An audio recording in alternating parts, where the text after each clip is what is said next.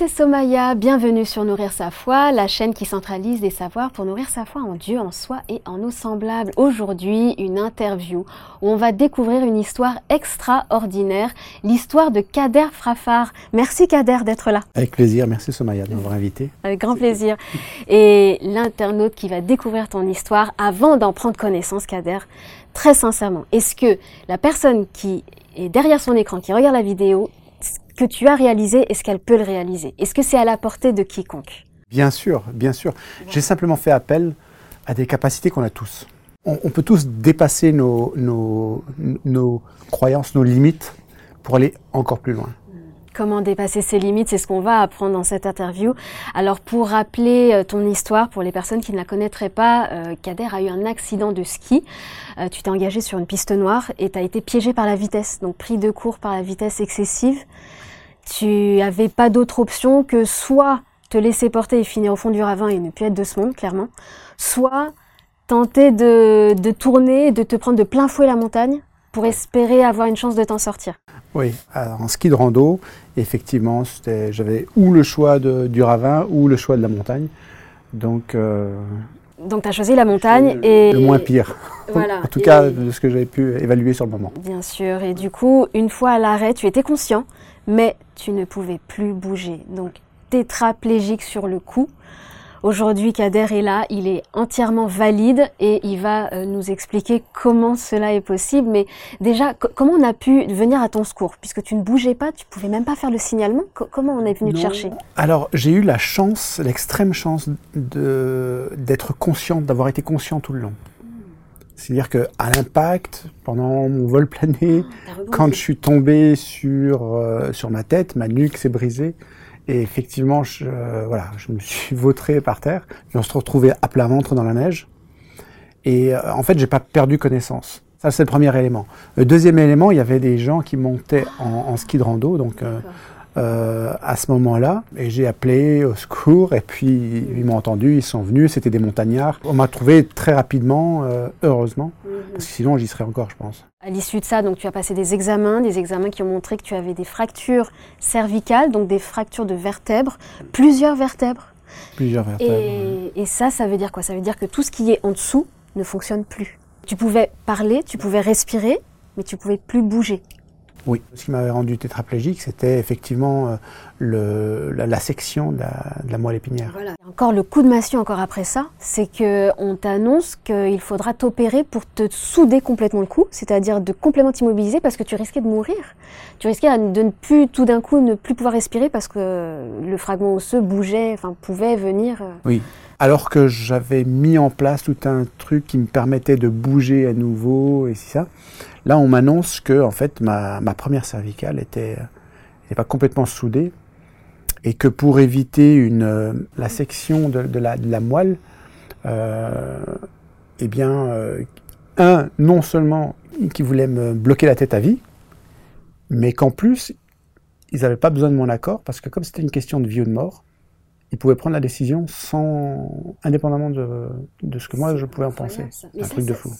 En tout cas. Euh, Mais déjà, avant d'arriver à cet état-là, déjà, je pense que nos proches nous préféreraient morts que, que, que, que dans. Enfin, parce que là, on est, on est mort, mais en vie, c'est-à-dire qu'on est prisonnier d'un corps qui ne fonctionne pas.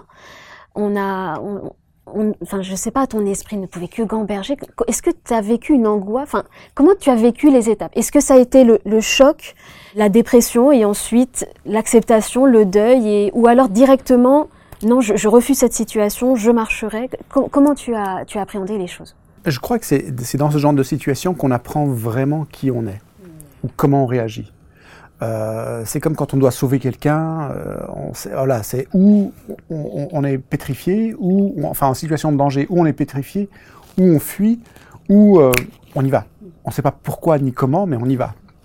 Et je pense que j'ai appris à ce moment-là de quel genre un petit peu. Là, en l'occurrence, moi, pour moi, c'était exclu. On m'a annoncé, ils sont venus le lendemain de, les professeurs sont venus le lendemain de, de l'intervention, me dire un, vous avez de la chance, vous êtes vivant. Deux, vous n'avez pas de chance. en gros, vous serez tétraplégique à vie. Donc euh, euh, voilà, quand on, t'annonce ça, on te met ça de, but en blanc comme ça, c'est deux choses une. Encore une fois, ou c'est on est pétrifié, ou on essaie de fuir dans, dans l'émotionnel ou dans quelque chose, ou ben voilà, dans mon cas, c'était c'était exclu quoi.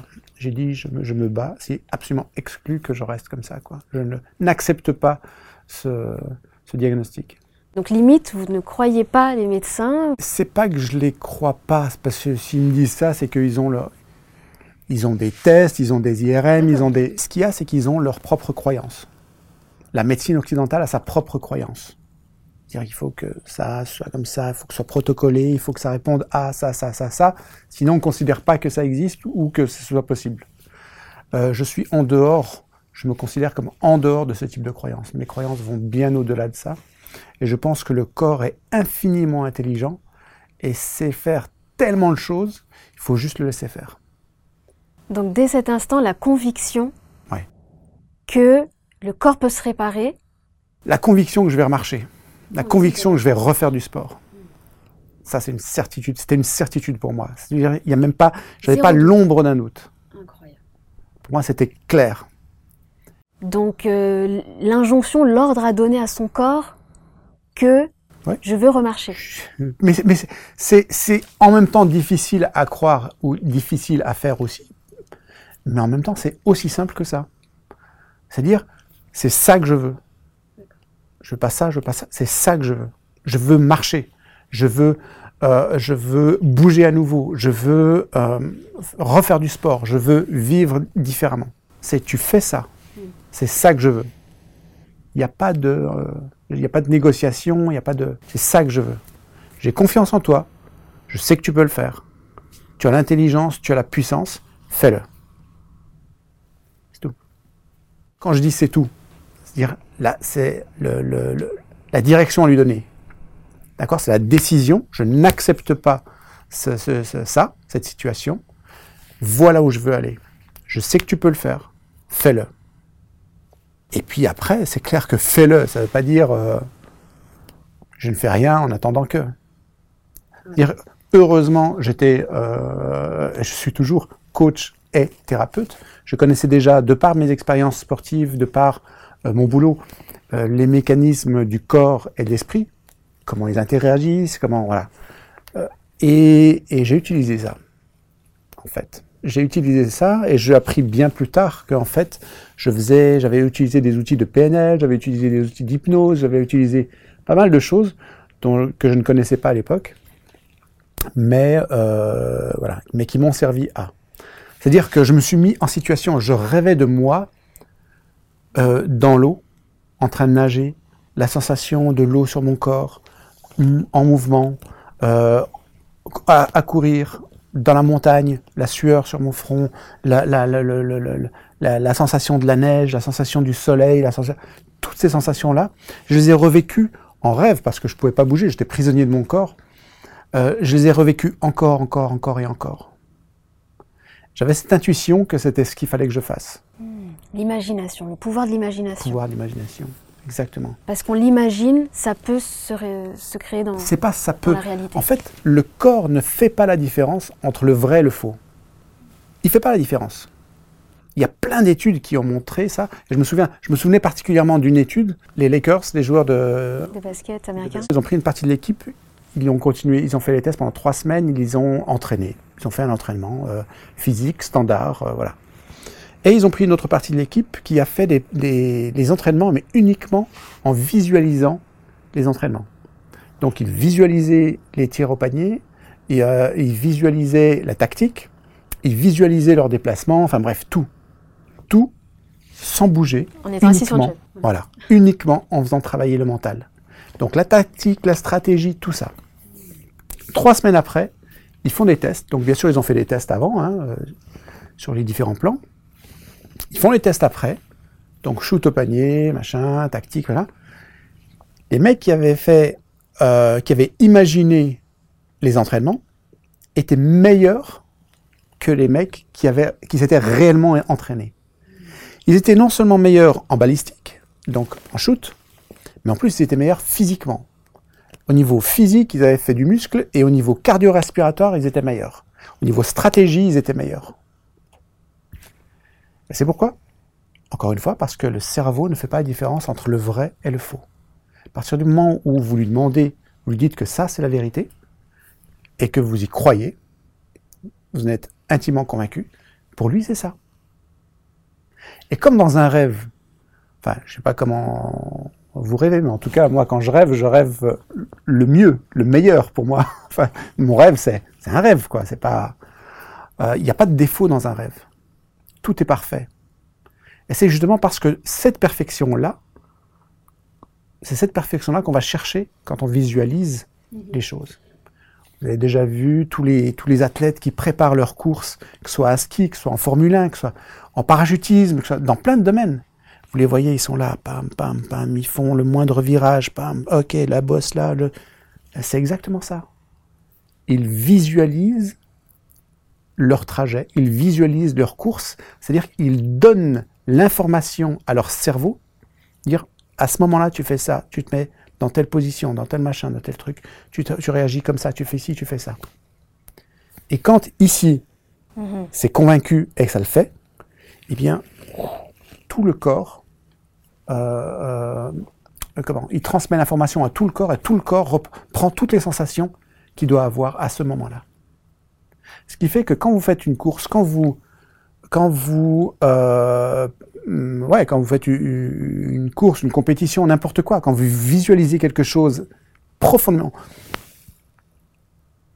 quand vous mettez votre objectif là-bas, quel qu'il soit, une guérison, un business, un n'importe quoi, que vous visualisez, vous visualisez de façon très précise de quelle façon vous allez y aller, de quelle façon vous allez, euh, euh, comment, esquiver les choses, plutôt telle décision, qui va donner ça, qui va, qui va, qui va engendrer ça eh bien, en fait, vous le vivez. C'est pas juste de l'imaginaire, vous le vivez réellement. C'est-à-dire que vous donnez l'information à votre cerveau, de dire c'est ça que je veux, c'est ça que je veux vers c'est vers ça que je veux tendre. La volonté influe sur directement la réalité du corps. Parce qu'on se dit que le corps, il a son propre fonctionnement. Il a, il a, il a une intelligence intrinsèque il, sait ce qu'il a à faire, par exemple la, respiration, la digestion, on n'est pas là à penser je dois respirer, je dois digérer, il le fait de lui-même. Donc là, en l'occurrence, les fonctions ont été interrompues à cause d'une du, voilà, de, de cette moelle. Les fonctions motrices, oui. Absolument. Donc, le fait que le mental dise au corps refonctionne, il se met en œuvre pour fonctionner. En tout cas, c'est ce qui s'est passé pour moi. Mais en même temps, euh, j'étais persuadé, encore une fois, c'est ça qui est important, hein, il ne faut pas le faire juste au niveau mental, il ne faut pas juste se le dire. Ah. Il faut l'être, il faut le vivre, et il faut l'être. C'est-à-dire, quand, euh, quand euh, je, je, me disais, quand, quand je m'imaginais en train de courir et de sentir, le, ou de nager et de sentir l'eau sur ma peau, je me disais pas, je sens l'eau sur ma peau je vivais vraiment la sensation. J'étais, j'étais dans l'eau en fait, et je revivais cette sensation-là. Donc c'est pas juste un, travail intellectuel. C'est vraiment un. C'est forcément que intellectuel puisque vous êtes dans un lit à ce moment-là. Il n'y a pas l'eau sur vous. Donc... Alors, quand je dis c'est, c'est pas uniquement intellectuel, c'est-à-dire que ça ne se passe pas uniquement au niveau du mental. C'est pas un concept. C'est quelque chose qui est tellement profond, qui se transmet via le système nerveux à toute notre musculature, à tous nos organes, à, tous nos sens. En fait, on utilise ce qu'on avait en mémoire et on l'amène et on le revit. Donc on vit les choses. C'est pas un truc qui se passe. Euh, voilà, je suis pas en train de lire quelque chose. Je suis en train de le vivre, profondément ancré. Et c'est ce qui fait toute la différence, à mon sens. Et donc cette annonce de cette intervention où on t'annonce qu'on te soude le cou, quoi, carrément le bloquer, là ça a été le, déclencheur. Qu'est-ce que, qu'est-ce que tu as décidé après ça? Qu'est-ce que tu t'es dit? Quand ils m'ont dit ça, euh, bah encore une fois j'ai dit, euh, voilà, j'aurais dit vous êtes malade, c'est exclu. Et, puis quand ils m'ont dit bon bah ouais mais en fait c'est une, une question de vie ou de mort, on n'a pas besoin de votre de votre aval pour euh, pour, euh, pour intervenir. Je dis voilà quoi. Donc euh, je dis bon, ils m'ont dit ouais, de toute façon vous revenez dans trois semaines, on en rediscutera, euh, on regardera, on reprendra une décision à ce moment-là, on verra. Je dis ok. Je suis rentré en ambulance à, la clinique à laquelle j'étais euh, et, et, pendant les deux heures de trajet, j'avais qu'une seule idée en tête, c'était comment tu vas te sortir de là, mm. comment tu vas faire pour régler ça. Et, pendant les deux heures de trajet, c'était que ça. Comment, comment, comment? Il faut que je trouve une solution. Il faut que je trouve une solution. Je ne peux pas laisser faire ça. Je ne peux pas laisser faire ça. Je suis arrivé, je dis ok, maintenant tu dors. La nuit porte conseil. Demain tu verras. Effectivement, le lendemain, je me suis réveillé. Trois semaines après, je retourne à l'hôpital pour, euh, pour faire les, tests de contrôle, enfin les, scans, IRM et compagnie. Et bien sûr, j'avais Minerve, j'ai ci, j'ai ça.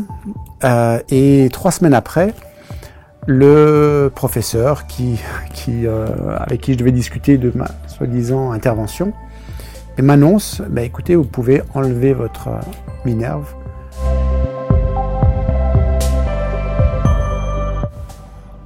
Extraordinaire, incroyable. Pourrait dans ce cas-là stopper un cancer, stopper l'arthrose de son genou, de ses lombaires, régénérer un organe qui dysfonctionne. C'est puissant, j'en tremble. j'en tremble parce que c'est, c'est une vérité incroyable.